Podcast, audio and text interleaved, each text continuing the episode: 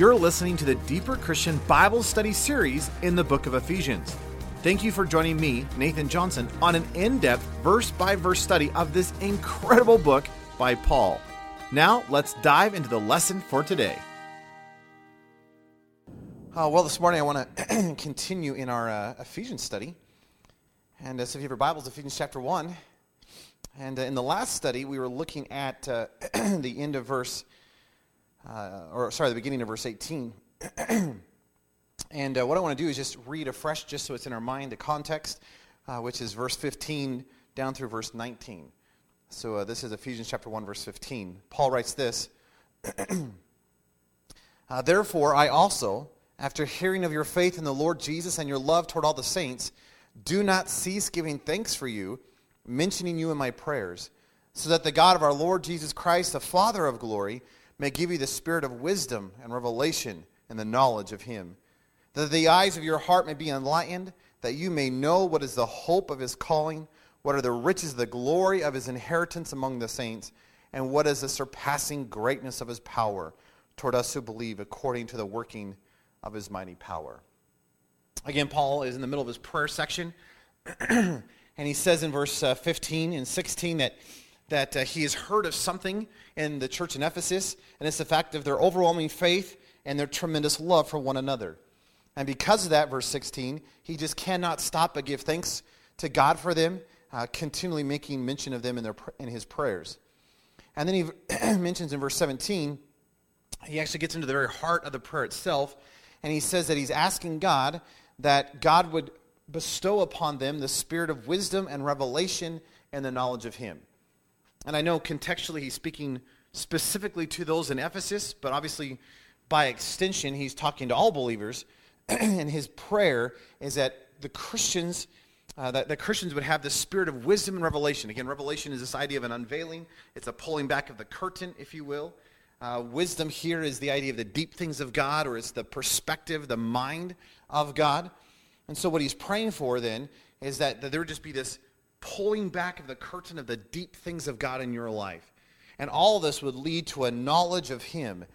And again, knowledge not in the sense of knowing facts and data and information about Him, but actually getting wrapped up in intimacy and relationship with Him. Uh, and obviously, that's the heart of the whole message of what Paul's been proclaiming in the book of Ephesians thus far. now, last time we were looking at verse 18, and Paul says he's praying that the eyes of your heart being enlightened, that you would know three key things. And we mentioned the fact that there's this idea that, hey, uh, the way that we are born is that our heart is dark, our heart is corrupt, our heart is calloused. And what has God done? He has shined his brilliant light into our life and has turned us from this kingdom of darkness into the kingdom of light. Uh, he's transferred us from the kingdom of uh, just the, the twisted pollution, the, the sin, the, the junk of the world, and he's brought us into the near, dear kingdom of his son, as Paul would write. Uh, that he has en- enlightened our lives, that he has shined his light in our life, that he has changed our hearts. Uh, or as Ezekiel says, he's taken us from a heart of stone and brought us into a place of a heart of flesh. And all of that was for the reason that you would know three key things. Uh, number one, what is the hope of his calling? Uh, verse 18. Uh, verse uh, number two, which is at the end of verse 18, that you would know the riches of the glory of his inheritance among the saints. And number three, what is the surpassing greatness of his power? And uh, what I'd like to do over these next couple of studies is, is look at each of these aspects individually. Uh, so this morning I want to look at the first thing that he wants you to know, which is the hope of his calling. Uh, it's interesting to note that that word know there that you would know these three things. it's the idea, it's the word oida. Yeah, it's that idea of perception and understanding. It's the idea that you get a clue, you have an insight, that you begin to see it. And so what Paul is saying is that, and I think this is kind of a neat play on words, that here is your heart that is dark. And he says, I'm praying that the eyes of your heart would be opened up so that you can actually see these three things. So he's using that language of seeing and perspective kind of in two different ways, and it's kind of a fun play on words there. But again, he's, he's, his desire, his prayer to God is that somehow you would open up and you would have this perspective that, that you begin to recognize and realize three key things that he's wanting God to do in your life. So uh, let's look at the first one. Again, Paul says, verse 18, he says, I pray that the eyes of your heart would be enlightened, that you would perceive or that you would see or that you would know, number one, what is the hope of his calling. it's interesting there that the word hope, uh, it's not a verb. In other words, it's not that I'm doing an action of hoping. Uh, Christmas comes around, you're a little kid, and you really, really hope you get the, you know, the little pony. You know, you're, you're asking your parents, hey, mom and dad, I really want a horse. I want a pony. Could I please have a pony or maybe a bicycle or a toy truck or whatever it was, a whistle, you know, whatever it is for you. And uh, so here you are Christmas morning, and uh, you wake up, and oh, you're, you're, you're expectant, you're excited, you're hopeful, and you have placed your hope in this desire. And so you run down to the tree, and you're, you know, you're looking at all the presents to see, you know, if one's about the size of a horse, you know, and see, see if it's going to work out for you, right? It's not that idea in the passage. It's not a, it's not a verb in the sense of uh, I have a hope. I'm, I'm, hoping that, you know, I'm, I'm doing this action called hoping. The idea, it's a noun. So I have hope itself. In fact, maybe a better way to think of it in the passage, it, it's not the idea that, oh, I hope that I have a calling. Oh, I just I can't wait to find out what my calling is. I'm, I'm very hopeful about my calling. That, that's not the idea. It's more of the idea that you have a calling which produces the hope in your life. That as a Christian, that you have this absolute assurance that there is a confidence, that there is a richness, there is a there is a foundation, that there is a solid platform that you can stand upon. And it's not jello, it's not wishy-washy, it's not a, well, I, I really hope that one day I'll, I'll discover God's will for my life. No, no, no. You have a calling in your life, and because you have a calling in your life, that calling then is producing the hope of, of why you can stay secure and firm in your life. So the hope of his calling then is not a hope that you have a calling, it's you have a calling which produces the hope. That there's an absolute assurance that you can have in your life because you are called. If you're a Christian, there is a calling on your life, which is awesome. Which then begs the question what is the calling? Uh, it's always interesting every springtime, every spring uh, the same dumb questions come out every single spring. Uh, it gets close to graduation year or graduation season, and everyone's asking the same dumb questions. Now, if you're graduating from high school, you get the same questions. If you're graduating from college, you get the same questions. You know, if you're, if you're whatever, whatever season you're in, you're always getting the same dumb questions. Um, I remember I was graduating from seminary, and, uh, and of course everyone's, you know, you know, excited about future missions or ministry or some aspect of that nature. And uh, so people keep coming up to you, and it's graduation season. And again, they, ask, they start asking the same dumb questions like, hey, uh, so what are you going to do? And where are you going to go? And, you know, what, what's the calling on your life? And what, what is God doing in you? And, and in fact, I, I got so tired of the questions, I wanted to make a t-shirt that was just like, yep, nope, I don't know. And then I could just point to one of them, you know, based on the question and just be like, here, you know. And, uh, but, but regardless, it's interesting that I remember that whole season, the question that kept coming out in terms of, at least with the seminary crowd, is hey, what is it that God has called you to? Which is, is, is a good question. And I had some friends of mine who were like, well, you know, I'm, God has called me to be a missionary in this foreign country, to this people group. And I was like, wow, that's awesome. That, that God has given you the clarity that, man, I'm supposed to go over to, to that place and to these people. And I, I had some friends who were like, I, I am called to be a pastor. And my, my calling is, is over here to this city, and I know that I'm called to this church, and I, I think I'm going to spend probably my next 20, 30 years ministering in this church. I was like, wow, that's awesome. And I had some friends who were like, well, I, I don't know where God has me, but hey, I at least know that I'm to be an evangelist, or I'm to be a pastor, or I'm to be a, a missionary, or whatever it may be. It's interesting that biblically, God does call us to those kind of things. Uh, that there is this idea of calling throughout Scripture, which is a very distinct uh, unique professional kind of a calling. That God may call you to be a teacher or a plumber or a circus clown or, or whatever it may be, right? I guess those are my three go tos, I guess. But, uh, but that's not the idea here. See, people would come up to me after, you know, at the seminary thing and be like, Nathan, what, what has God called you to? And I'd be like, I don't know. yeah, but, but, but what, what, what's, what's the passion he's given you on, on, on your heart? What's the, what, what, what direction is he leading you? And it was funny. I, I got to the point. It started as a joke, uh, and then it finally dawned on me. I'm like, I actually think this is true. So they would say, hey, you know, what are you called to? Oh, I'm called to be a missionary. Hey, what are you called to? I'm called to be a pastor. Nathan, what are you called to? And my, my default answer was, oh, my calling is Jesus. And of course, I said it as a joke originally. And of course, they'd always, I know, I know, everyone's called that. But no, no, like, what are you called to? And it finally dawned on me, and I said, no, no, no, I, I, I think I'm actually starting to get this. My calling is actually Jesus. That what he has called me to, and I'm not against the profession thing, because, hey, he calls people into those kind of things. But it seems like that's a secondary calling, because the primary calling on every Christian's life is a person. His name is Jesus. And what is so phenomenal about that is you recognize that, that yeah, he may call you in a profession, but, but for me, if my calling is Jesus, my profession may look different based on what year I am in life, but my calling never changes. A mentor of mine once said, it's interesting that, you know, if your calling is preaching and, and your whole life is wrapped up in the preaching, he goes, what happens if you get cancer of the throat? What, what does that say about your calling? Now that you can't speak and you know, what, what does that mean in your life then if your calling has now been sabotaged by this cancer?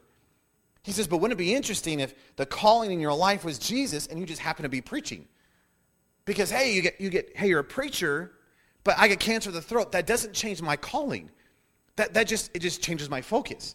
And yeah, I may be doing preaching right now, but, but hey, if my calling is Jesus and I get cancer of the throat, well, well, maybe God is moving me over into this direction but my calling doesn't change. I really like that concept.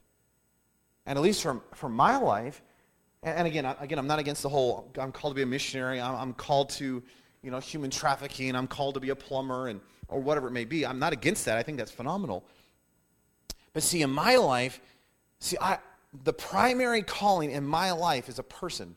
His name is Jesus. And it seems like as you walk through, specifically the New Testament, that is the, that is the tenor of the scriptures when it comes to this idea of calling.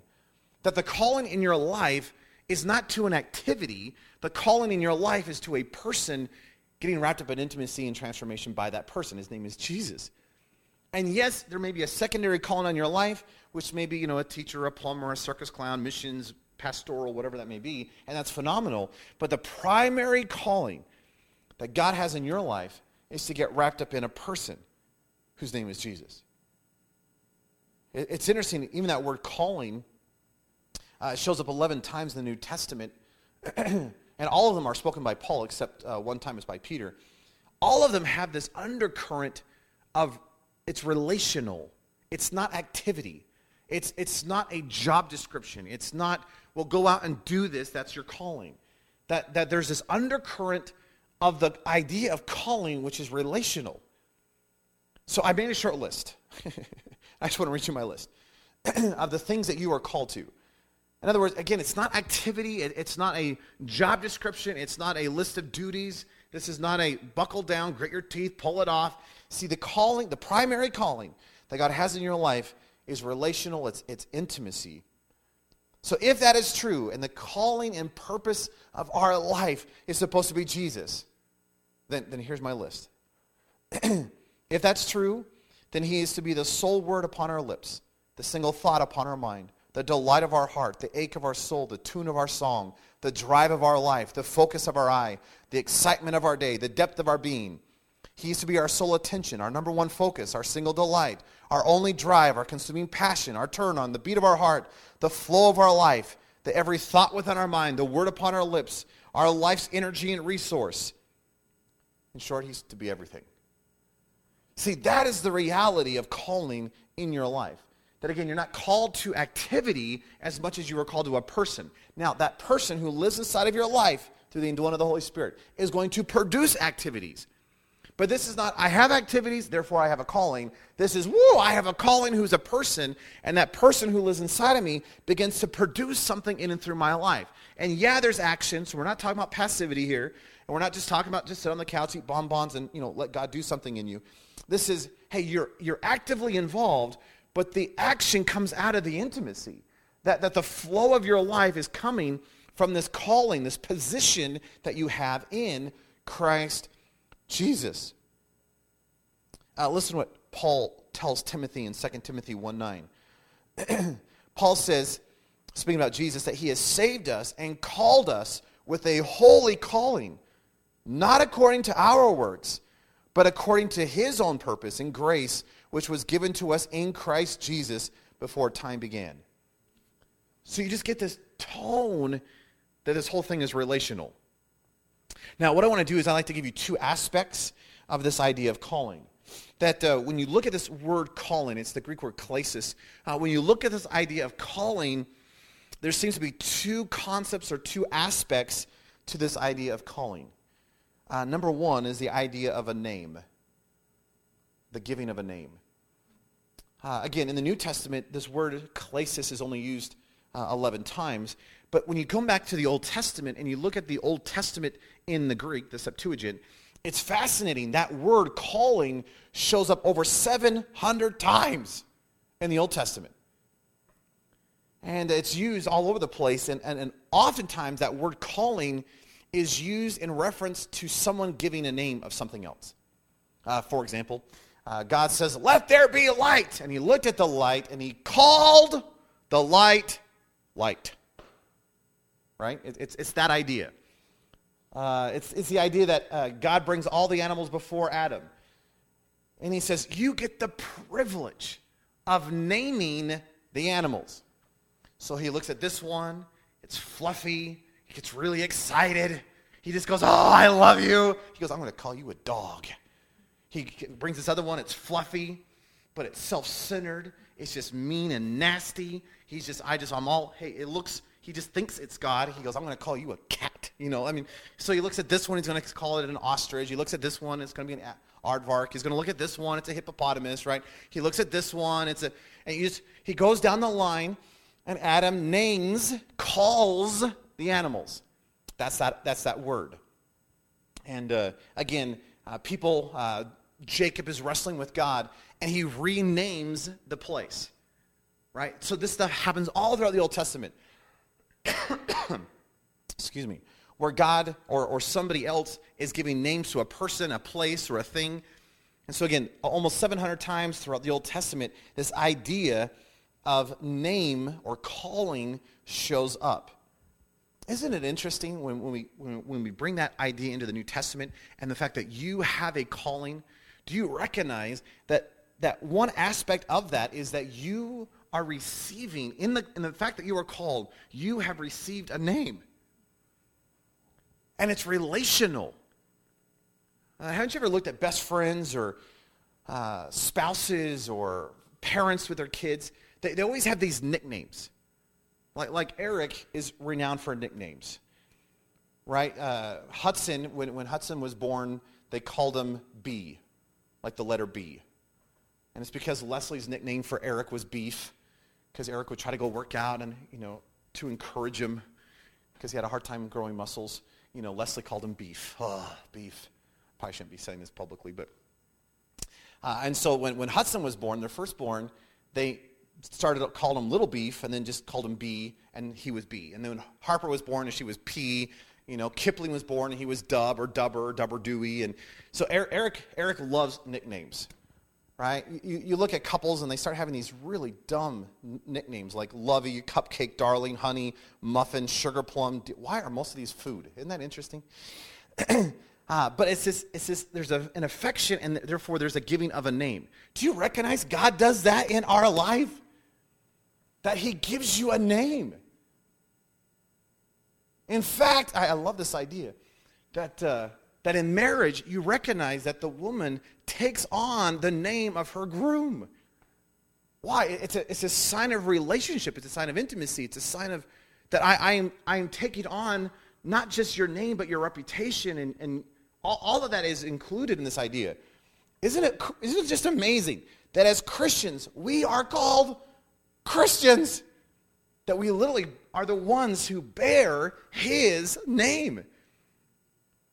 Now, maybe that doesn't mean much to you, but uh, if you look at Revelation, I just think this is awesome. Uh, Revelation chapter 2, uh, in verse 17, Jesus is speaking uh, to the church in uh, Pergamum, and he makes this statement. Oh, this is awesome. Uh, Revelation 2.17, he says, I will give him a white stone and on this stone a new name written, which no one knows except he who receives it. Speaking to the believers, to the churches. Isn't it interesting that Jesus is saying, Oh, there's coming a day when you're going to be given this stone, and on the stone is going to be written a name, and it's only you and him who's going to know what that name is. In other words, you get a pet name from Jesus. You, you get this special name from Jesus. You, you get a name that only you and he and the relationship and intimacy that you have with him are going to share. Now, it seems like it's going to be in, in the heavenlies, and I, I get that. But I've always wondered, wouldn't it be neat if I can get so tight with Jesus this side of heaven that it's just like I begin to hear him just whisper my name to me? That somehow I get so wrapped up in the intimacy and the oneness with Jesus that, that somehow that, that name becomes reality in my life even now. And hey, you have a calling on your life. And one of the aspects of this calling is the fact that, hey, there's this idea of the naming thing. And, and part of the calling is that, hey, you are known as a Christian, which means, hey, you are the one who bears his name. In fact, you're going to be so intimate with him because the calling is relational that you're going to be so intimate with him that he is going to give you your own name that only you and he know about. Oh, I think that's amazing. Uh, the second aspect of this idea of calling in our passage, excuse me, uh, is not just the idea of a name, uh, but it's the idea of a banquet. It's really interesting to me that, that when you look at the Greek word klesis, the Greek understanding of that word was a call or an invitation to a feast or a banquet. Now, you got to recognize that in the culture of which Paul is writing here, feasts and banquets were really, really significant. In fact, to share a meal with anybody was an invitation for relationship. I, I love the story. Here's Jesus. He, he, you know, he raises from the dead, and uh, he's up at the Sea of Galilee, and the, the disciples are out fishing overnight. And of course, Peter has denied him three times, and just obviously just in this grief and this turmoil, and, and all this stuff is stirring within him. And, and they had gone fishing all night, and, and Peter is coming back to the, uh, back to the shore, and, and there's this man standing there and goes, Hey, uh, did you catch anything? And Peter's like, No, we didn't catch anything. And Jesus says, Hey, let down the net on the other side. And they throw down the net on the other side, and they, they had this huge amount of fish that come out of that. Peter recognizes it's Jesus, jumps out of the boat, comes to the shore, and here's Jesus already with a fire cooking some hot dogs. Or is, is fish, but you know, in our context, it's probably been hot dogs. And uh, so here's Jesus with his fish, and, and Jesus invites Peter over to have breakfast with him.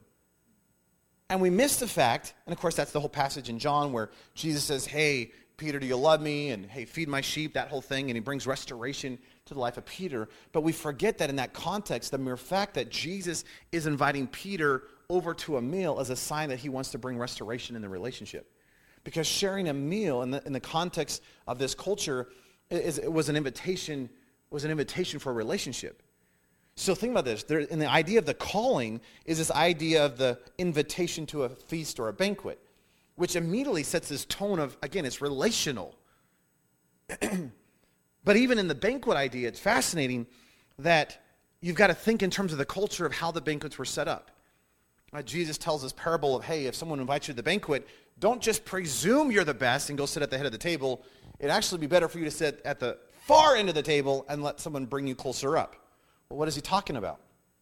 Well, in this culture, uh, the fact that you got invited to the banquet was significant. Obviously, it was a sign of relationship, and it means that at least you were somebody.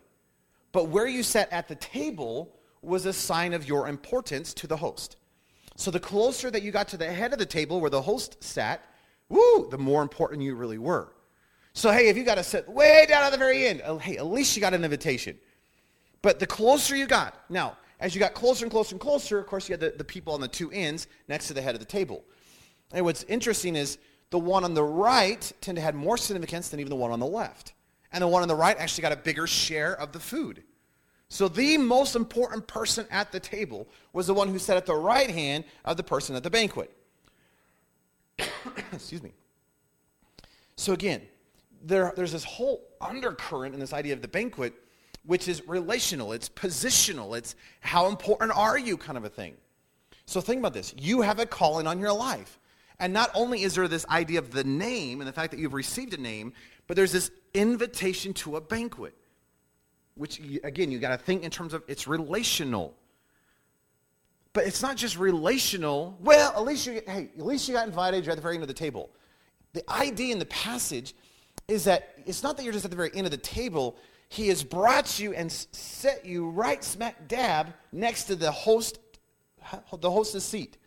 That, that hey, he's going to give you the biggest share of the food. That, that he wants, hey, you are in the position of the greatest relationship. Why? You're called. That to me is awesome. By the way, this whole idea shows up in the book of Song of Solomon uh, in two ways. One, the fact that in the book of Song of Solomon, uh, the, the woman bears the name of the groom. In fact, it, it, even in the Hebrew, it's the feminine form of the word Solomon. Uh, or, you know, it's the idea of like Salima or the uh, Solima kind of an idea. But isn't it interesting in, in uh, so, uh, Song of Solomon 2 4, the, the woman is talking about the groom, and she writes, He has brought me to the banqueting table and his banner over me is love. In other words, he's invited me in. He's called me. He's brought me into relationship. He sat me at the closest spot. In fact, we're told in chapter 2 of Ephesians that you are so close to the head of the table that you're not just sitting next to Jesus, you're actually sitting in his seat, in Jesus. That your position is in him, which is just phenomenal. So, hey, this is, hey, you, you've been brought in. You have the best seat. He's going to give you the abundance of richness and, and all, all the best food and all the drink you can have. He just dotes upon you. In fact, he puts this big banner above you that just says, love. Why? Because he is madly in love with you. See, this whole thing is relational. This whole thing is about intimacy. So think about this. Paul says, wow, God has taken your hard heart. He's taken this heart of darkness and he's enlightened it. He's shined his brilliant light upon it. Why? so that you could see and perceive and understand three things. And the first of that is, wow, would you just, would you recognize that you have a hope of a calling?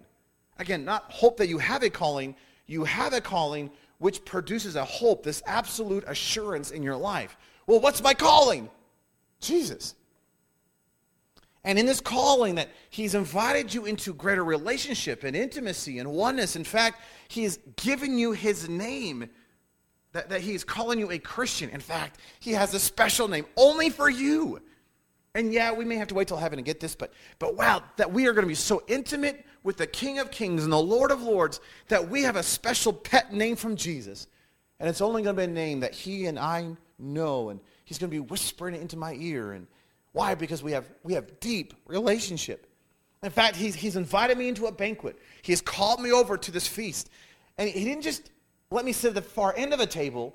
See, he, he, he called me into the banqueting table and he, he uh, the, and he just brought me close. In fact, he, he sits me in his very seat, right where he's at. And now my position at the banquet is in him. And the Song of Solomon says that he has this huge banner above us that he's just doting and just he's just loving on us and see do you recognize that you have a calling and yeah you may have a calling in the sense of i'm a plumber you know i'm, a, I'm going to be a trucker i'm going to be a teacher i'm going to be a missionary and hey all that is legitimate but you recognize that your primary calling at least according to the scriptures is that your calling is intimacy your calling is a person your calling is transformation and Paul wants us to perceive that. He wants us to see that. He, he wants us to grab a hold of that. And I don't know about you, but in my life, man, if, if, I could, if I could truly grab a hold of that concept, that would change how I live. That would change how I think. That would change how I talk. That would change how I engage the world. Why? Because I'd be living from a place of intimacy. I'd be living from a place of that, that there's this absolute confidence and assurance in my life with this hope. Why? Because I have a calling. And wouldn't it be neat for you to be marching out into the world and going down to your job or going down to your school with just this overwhelming hope because you've understood and you see your calling. See, see what would happen if you weren't afraid to share the gospel because you no longer care what people thought of you. Why? Because you have a calling. See, see, what if you weren't living to people's expectations anymore? Why? Because, wow, I, I have a calling. See, see, what if just the bubbling forth of your life, no matter the circumstance, was, wow, I just, I've got peace and joy. In fact, the fruits of the Spirit is that which is being evidenced out of my life. So, love and joy and peace and patience and kindness and goodness and faithfulness and gentleness and self control is just the natural disposition and description of my life. Why? Because, wow, I have a calling. And that calling is producing hope in my life. Paul says, You've got to grab a hold of that. You've got to understand that. And one of the things that Paul has been praying for you for is that, wow, that you would get wrapped up and that you would understand and you would know the hope of your calling, which is a person. It's awesome. let's pray, Lord. Lord, we want to know our calling. And Lord, the, the fact that you're calling us is not to an activity, it's not to some obligation, it's not to some duty, it's not to some thing we have to check off our list. Lord, would you let us understand that the calling that we have on our life is you? That we're to get wrapped up in you and behold you and think about you and delight ourselves in you. And Lord, our position is to be in you. In fact, you've taken your nature and your character and your attitude and you've placed it within us, and we get to be partakers of the divine nature. That God gets to live inside of us through the indwelling of the Holy Spirit. And that you've bestowed your name upon us, and we are known as Christians. In fact, Jesus, we are to be so intimate that that you have a special name just for us.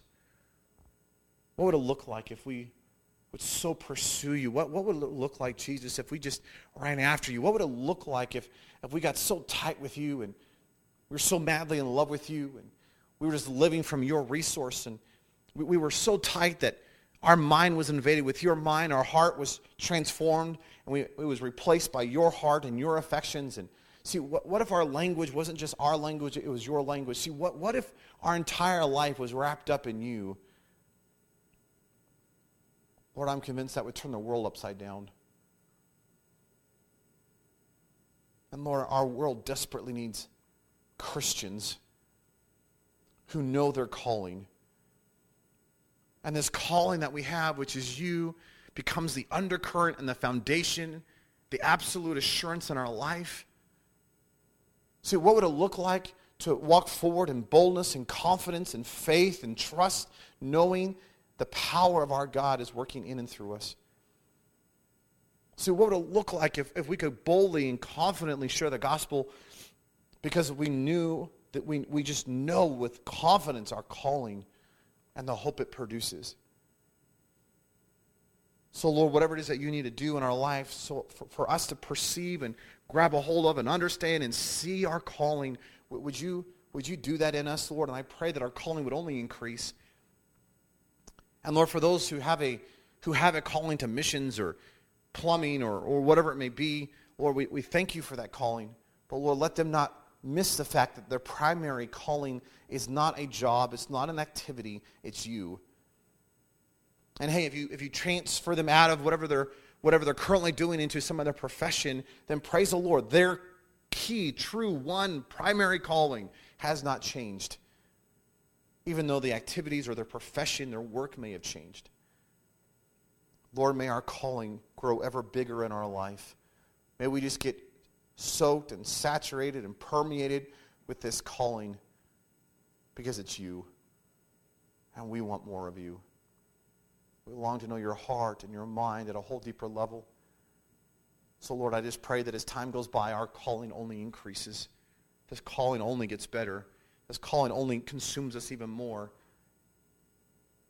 And Lord, let us not just let us not just become mundane or just okay with the calling. Lord, I pray that this calling would produce an overwhelming passion and excitement, a fervor in our life that only increases as time goes by that it's like our calling consumes us the more we become consumed with the calling.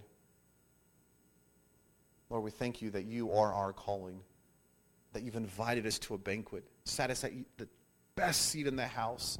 You put the best, richest, choicest foods in front of us. In fact, you put this banner over us and it says love because you're drawing us into greater relationship and intimacy and oneness. Love you, Jesus. We just give you the praise and the glory. Precious, powerful name we pray. Amen. Thank you for listening to this study from the book of Ephesians with Nathan Johnson. If you would like additional resources to help you build your life around Jesus, I encourage you to check out my website at deeperchristian.com. This podcast is the audio version taken from my video series in Ephesians. And if you'd like to view the video version of this study, you can do so by going to deeperchristian.com forward slash Ephesians. Know I am cheering you on as you build your life around and upon Jesus Christ. See you next time.